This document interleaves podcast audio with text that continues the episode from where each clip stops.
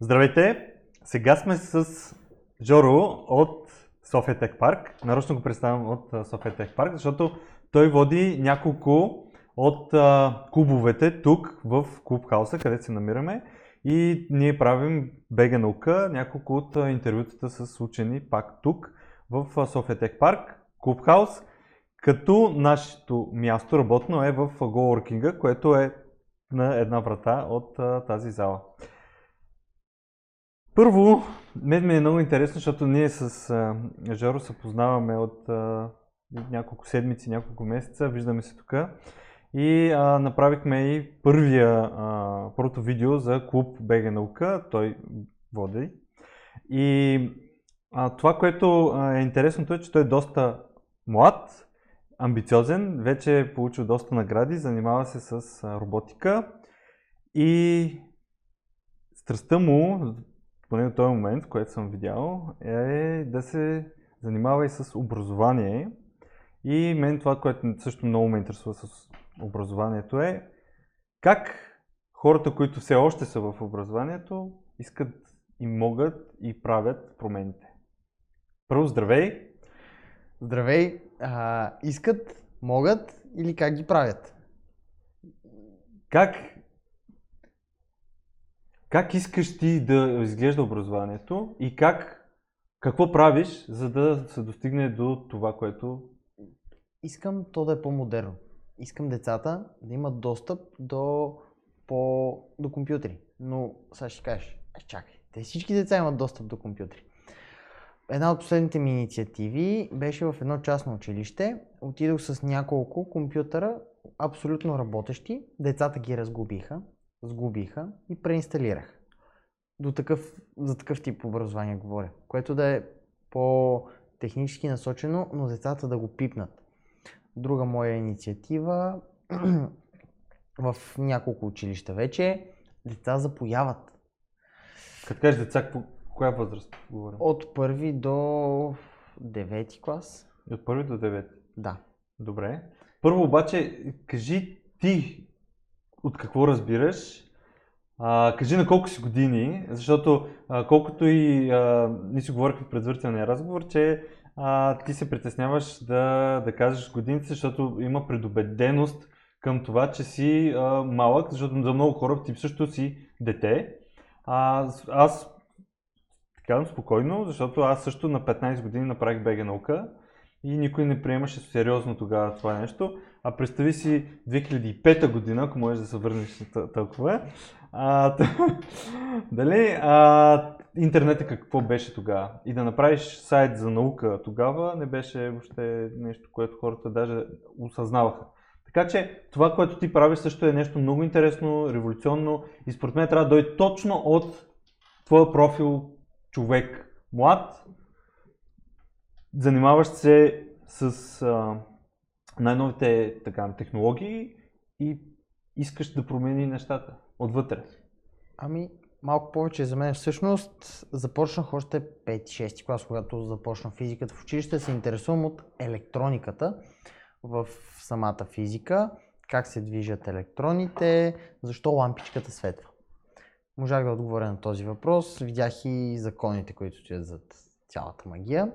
След това така се стекоха нещата, исках да вляза в едно училище, което нямаше нищо общо с електроника, но съдбата ме заведе в училището, в което уча сега, Джон Атанасов, и там уча компютърна техника и технологии. Когато започнах се занимавам с физика, от, а, с физика и с роботика, по-скоро с роботика от 7 клас. След това в 8 минах в клуб по роботика и в 9, примерно 10 се разделихме с този клуб по роботика. Обаче знанията ми бяха останали. И си казах, добре де, как мога да, да използвам тези знания, които са по роботика, защото това са безценни знания. И отидох тогава в робопарта на София. И ги попитах, им казах, добре де, участвал съм в тези състезания по роботика. Даже тогава бях и с съдя, всъщност аз още съм съдя, но и тогава бях съдя в най-голямото състезание по роботика за България, тогава за първа година. И им казах, това ми е бекграунда, искате ли да ме вземете? И те ми дадоха няколко пробни часа и ме взеха, тък му бях навършил 16 години или нещо от този род беше. И така започнах да се занимавам като преподавател с А на каква възраст деца тогава в... до седми клас. От първи до седми клас. от първи до седми клас? Да. А, А какво включваше, какво ви правеха, сгубявахте? сглобяват лего роботи и след това ги програмират. И отидох в едно частно училище. След, нали, фирмата подписа с частно основно училище Томас Едисън договор и аз отидох да преподавам като допълнителен час извън учебните часове. И те много ме харесаха от частното училище и казаха, добре, де, ако ти хрумне някаква идея, ние сме на среща. И тогава ми дойде идеята да направя уроци по електроника. Ма какво ще рече това уроци по електроника? Деца взимат поялници, запояват китове, натискат копчето и след това те започват да мигат. Всъщност това е най-интересното. И тогава видях и не за първ път, но тогава видях, може би, искрата точно когато се запалва. И това беше на едно момиченце, което се занимава с спорт. Тя беше супер спортна натура. Запои една платка, натисна копчето и тя тръгна. Тя толкова не повярва, че все едно си е наръгал с нож, обаче не тече кръв, махаш ножа, няма и нищо. И това ме зареди супер много. След това имаше още подобни усмивки, които зареждат. И по този начин започнах да се занимавам, както и до днес. След това, след електрониката, предложих на друга фирма в момента, така на АБВ Академия, тази, която е към Roll Partners. И разработих уроци, които са свързани точно с електроника, 3D принтиране и програмиране. И в момента се обучават още деца от други преподаватели, дори мисля, че в момента се обучават деца с, по тези уроци. И така се... Това е резюмето. Да, а наградите, които си получил от президента, а, за какво са? Ами точно за тези уроци. Първата е... Първата не, абсолютно не вярвах, че това ще стане, защото бяхме трима. Аз, Община Пловдив и Ос Имплант. Друга фирма, която се занимава с печат на 3D с черепи. И аз бях супер очуден, че точно аз взимам награда на Байт по чапката на президента, връчва ги президент. И аз не очаквах, че точно аз ще взема тази награда, но я взех. И беше супер неочаквано. Тогава е, няма да забравя деня, в който ми звъннаха и експлозия от емоции, в буквалния смисъл. Тя е за частния сектор. След това беше наградата, която е за държавния сектор, дигитален иноватор. Тогава вече бях по средата на едно занятие и ми звъни а, една от организаторките. Аз вече имах телефона, защото тя ми беше звъняла и преди. Организаторите са Байт. Предполагам ги знаеш. И пак ми звънна и тя, здравей!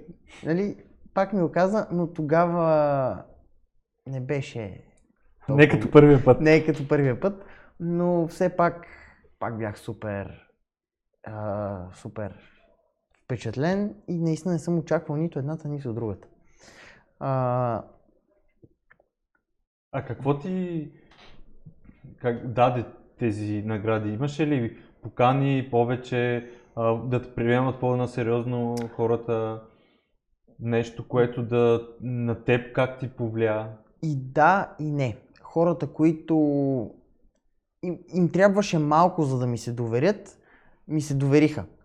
Тези, които тогава ме пренебрегваха или ме гледаха Снисходително. снисходително, продължават. Все пак не се е променил почти, така да не... Не, си- не си пораснал толкова много в техните очи явно. Ами да, явно защото- в техните... Да, проблема е, може би, че за много хора годините имат повече ефект от знанията и опита, който а, човек има, с което според мен е а, минус за приемането, защото а, затова има такава хубава българска поговорка, питай пътило, а не старило. И аз мисля, че този път, който ти си поел и то чисто от любопитство, а, и това, че иска да, да го дадеш на другите е супер похвално. И сега точно какво правиш точно в този момент? Има ли някакви занятия в някъде, където водиш? Ами в момента разработвам още учебни програми, защото искам да стане като едно дърво. Записваш се на едно курсче и след това имаш още варианти. И още варианти и да се надгради, а и за да може да се даде под франчайз и да стигне до още повече хора. И това, което в момента ми е най-трудно, е не самата идея какво ще правят децата по време на занятието, а това как да го разпиша. Защото аз имам някаква... Знам как се запоява, знам частите на компютъра, обаче за един човек, който не ги знае и не знае тънкостите, трябва да ги опишеш като за малумен. Добре, защо трябва това нещо? Според защо трябва учениците, децата да учат части на компютъра и как се запоява, какво има в компютър, как да го разгубиш, как да го сгубиш? Всички искат да станат програмисти, никой не иска да стане инженер. А инженерната работа е супер интересна. Как децата ще разберат, че искат да станат инженери, а не охрана или магазинер, при положение, че не е пипал поялник? Нали, това е STEM. Да, точно така, да. Защото а, в момента е, даже Министерството има програма и се разработват и стратегии за а, STEM класни стаи, процедури, начин на преподаване и така нататък, което е много добре, защото ти сам каза, а, инженери липсват доста и не само в, в България, въобще в Европа има много голям липса на инженери. А ти как, какво искаш да станеш? Какво искаш да учиш и в България ли? Ами да, ще продължа образованието си в България, предполагам в някои от техническите университети, предполагам, че с някаква, някакъв тип автоматизация. Защото съм започнал с роботика, ходил съм на състезания по роботика, част съм от професионална асоциация по роботика. Живота ми е малко или много роботика.